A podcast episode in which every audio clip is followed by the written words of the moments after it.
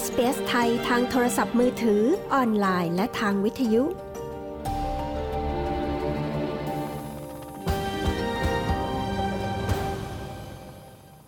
หากคุณมีรายได้ขณะที่อยู่ในออสเตรเลียระหว่างวันที่ 1 กรกฎาคมปีที่แล้ว ถึงวันที่ 30 มิถุนายนของปีนี้ คุณจะต้องยื่นรายงานภาษีเงินได้บุคคลธรรมดา หรือที่เรียกกันว่า tax return ภายในวันที่ 31 ตุลาคมนี้ เรามีคำแนะนำที่คุณจะสามารถขอเคลมภาษีคืน และลดภาษีที่คุณต้องจ่ายลงได้สำหรับปีการเงินนี้ SBS ไทยมีรายงานเรื่องนี้ค่ะ พลเมืองออสเตรเลียและผู้อยู่อาศัยในออสเตรเลียกว่า 13 ล้านคนจะต้องยื่น รายงานภาษีเงินได้บุคคลธรรมดา หรือที่เรียกกันว่ายื่นขอภาษีคืน หรือยื่น tax return สำหรับปีนี้ ส่วนหนึ่งของกระบวนการคือการประเมินจากกรมสรรพากรแห่งออสเตรเลียหรือ ATO ว่าบุคคลนั้นมีสิทธิ์ได้รับภาษีคืนหรือไม่ ในขณะเดียวกันก็มีมาตรการทางเศรษฐกิจ จากรัฐบาลออสเตรเลียที่ใช้ในระหว่างการระบาดใหญ่ของเชื้อไวรัสโคโรนา ซึ่งทำให้การยื่นขอภาษีคืนปีนี้ แตกต่างจากทุกปี คุณไมเคิลโครเกอร์ หัวหน้าด้านภาษีออสเตรเลีย ขององค์กรวิชาชีพนักบัญชีแห่งออสเตรเลียและนิวซีแลนด์กล่าวว่า ประชาชนที่ทำงานเล็กๆ น้อยๆ ซึ่งไม่ได้ถูกว่าจ้างอย่างเป็นทางการ จะได้รับการยกเว้น ให้ไม่ต้องจ่ายภาษี ลูกจ้างที่มีรายได้ต่ำกว่า 18,200 ดอลลาร์ต่อปี จะไม่ต้องเสียภาษี แต่อย่างไรก็ตามพวกเขายังคงต้องยื่น tax return ผู้ที่ทำงานด้วยวีซ่า Working Holiday ประเภท 417 และ 462 ที่มีรายได้น้อยกว่า 37,001 ดอลลาร์ จะได้รับการยกเว้นเช่นกัน Generally, you'll need to lodge a personal tax return if you've earned salary or wages and uh, you've had PAYG withheld from the salary. So it's important that even if you're on a low income tax bracket and don't actually have โดยทั่วไปแล้วคุณจะต้องยื่นขอภาษีคืน หากคุณมีรายได้ หรือได้รับเงินเดือน และคุณได้ถูกหักภาษีแบบ pay as you go ไปล่วงหน้าจากเงินเดือนของคุณ จึงสำคัญมากที่แม้ว่า คุณจะอยู่ในฐานรายได้ระดับล่าง และความจริงแล้วคุณไม่ต้องจ่ายภาษีเลย หรือไม่ต้องจ่ายภาษีมากนัก คุณอาจมีสิทธิ์ได้รับเงินภาษีคืน และทางเดียวที่คุณจะสามารถได้เงินภาษีคืน คือการยื่นขอภาษีคืน หรือยื่น tax return คุณโครเกอร์นักบัญชีกล่าว ออสเตรเลียได้ลงนามในสัญญา ว่าด้วยการงดเว้นการเก็บภาษีซ้อนกับประเทศต่างๆ กว่า 40 ประเทศ เพื่อแบ่งปันข้อมูลด้านการเงินของบุคคลธรรมดาเพื่อหลีกเลี่ยงการเก็บภาษีซ้อน และปราบปรามการเลี่ยงภาษีสำหรับบุคคลที่มีรายได้ในต่างประเทศ ขณะอาศัยอยู่ที่นั่น It's a golden rule, I think, just to assume that the ATO know a lot more about you than uh, perhaps you think they do. So always be honest about your เป็นกฎทองที่ผมคิดว่าควรทำคือให้สันนิษฐานว่า ATO รู้อะไรเยอะแยะเกี่ยวกับคุณมากกว่าที่คุณคิด ดังนั้นจึงควรต้องซื่อสัตย์เกี่ยวกับเรื่องภาษีและรายได้ของคุณ เพื่อจะได้ไม่ต้องมีปัญหากับ ATO เพราะหากพวกเขามีข้อมูลและพบว่าคุณไม่ได้เปิดเผยข้อมูลทั้งหมด ATO ก็จะมีอำนาจในการสั่งปรับ และเรียกเก็บดอกเบี้ยสำหรับผู้คนที่ทำในสิ่งผิด คุณโครเกอร์แนะนำมีลูกจ้างในออสเตรเลียเกือบครึ่งหนึ่งที่มีสิทธิ์ได้รับเงินชดเชยค่าจ้าง Job Keeper 1,500 ดอลลาร์ต่อ 2 สัปดาห์จากรัฐบาล ซึ่งเป็นรายได้ที่ต้องเสียภาษี system where there are winners and some losers. Not everyone is eligible. 1 March was a critical date to be an employee. มันเป็นระบบที่มีทั้งผู้ได้ประโยชน์ และผู้ไม่ได้ประโยชน์ ใช่ว่าทุกคนจะมีสิทธิ์ วันที่หนึ่งมีนาคมเป็นวันสำคัญ ที่คุณจะต้องมีรายชื่อกับนายจ้างว่าเป็นลูกจ้าง และในบางกรณีนายจ้างที่ได้ปลดลูกจ้างที่ทำงานมานานแล้วออกไป ก็สามารถจ้างงานพวกเขากลับมาใหม่ได้ คุณโครเกอร์อธิบาย คุณอนันต์ชูคล้า หัวหน้านักบัญชีจากบริษัท A1 Accountants ในเมลเบิร์นกล่าวว่า ลูกจ้างบางคนอาจมีสถานะที่ดีกว่าช่วงก่อนเกิดวิกฤตโควิด -19 if one of the workers is part time and is working less hours and should effectively be paid less than 1500 because those are the number of hours that they have worked for, then they would still be eligible to receive $1500 minimum because this money is going to come from the government to the employer. หากลูกจ้างคนหนึ่งทำงานพาร์ทไทม์อยู่ และมีชั่วโมงทำงานน้อยลง ซึ่งจะว่าไปแล้วก็ควรได้รับเงินน้อยกว่า 1,500 ดอลลาร์ เพราะนั่นเป็นจำนวนชั่วโมงที่พวกเขาได้ทำงานไป แต่พวกเขายังคงมีสิทธิ์ได้รับเงินขั้นต่ำ 1,500 ดอลลาร์ เพราะเงินนี้มาจากรัฐบาลจ่ายให้แก่นายจ้าง เพื่อให้นำไปจ่ายให้ลูกจ้าง และนี่เป็นสิ่งที่กฎหมายกำหนดไว้ว่าเงินขั้นต่ำต้องเป็นจำนวน 1,500 ดอลลาร์ หากลูกจ้างทำงานมากชั่วโมงกว่านั้น และนายจ้างต้องจ่ายเงินให้พวกเขามากกว่า 1,500 ดอลลาร์ นายจ้างจะต้องจ่ายเงินส่วนต่างนี้เอง คุณชูกล้านักบัญชีชี้แจง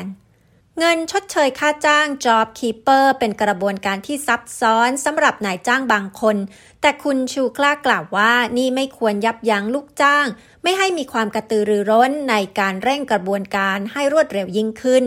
There is a form that the ATO has come up with uh, with employees need to actually fill out. It's called Job Keeper Employee Nomination Notice. So employees who are มีแบบฟอร์มของ ATO ที่ลูกจ้างต้องกรอก ซึ่งเรียกกันว่า Job Keeper Employee Nomination Notice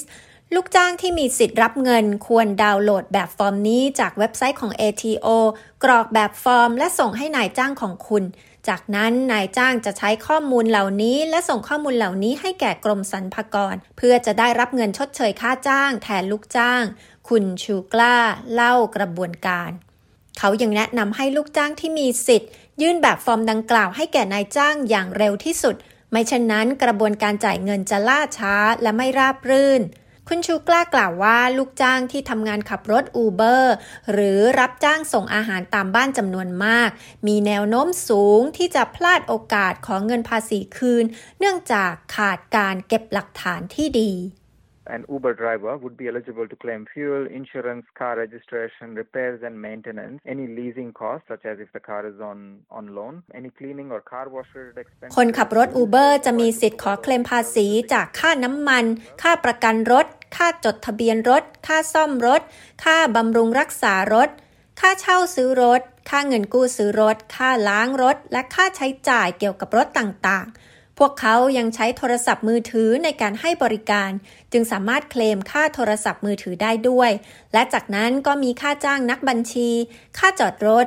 หากจัดหาลูกอมและน้ำดื่มให้ผู้ใช้บริการ ค่าใช้จ่ายเหล่านั้นทั้งหมด จะสามารถนำมาขอเคลมภาษีคืนได้ เพียงแต่ว่าพวกเขาต้องจดบันทึกหลักฐานไว้อย่างถูกต้อง คุณชูกล้าอธิบาย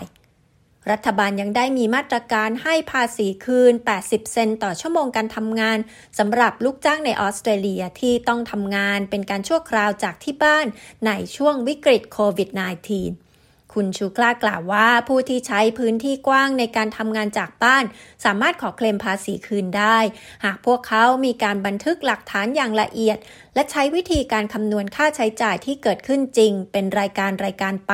แทนที่จะใช้วิธีการคำนวณแบบเหมารวม You would have to note down all of these expenses and use the floor area of your house, which is actually used to generate. คุณต้องบันทึกค่าใช้จ่ายเหล่านั้นทั้งหมด และใช้อัตราส่วนพื้นที่อาคารของบ้านของคุณ ในส่วนที่ถูกใช้เพื่อสร้างรายได้ เช่นห้องทำงานหรือห้องใดห้องหนึ่ง เพื่อขอเคลมค่าใช้จ่ายที่เกิดขึ้นจริง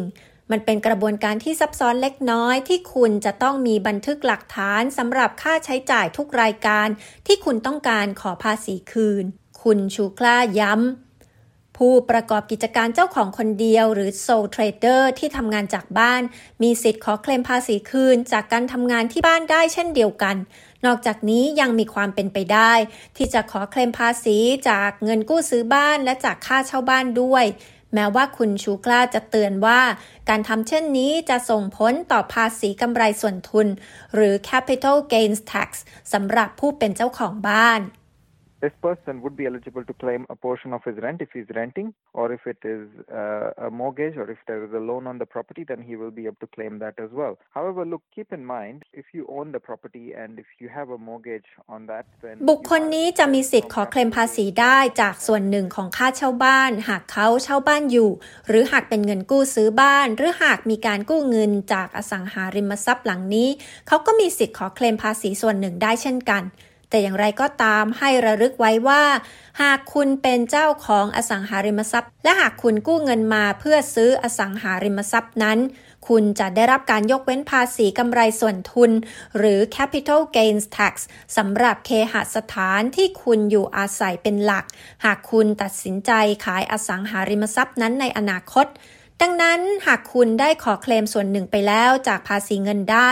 คุณก็จะต้องจ่ายเงินเพิ่มอีกเล็กน้อย สำหรับภาษีกำไรส่วนทุนตามสัดส่วนที่คุณได้ขอเคลมภาษีไปแล้วในอดีต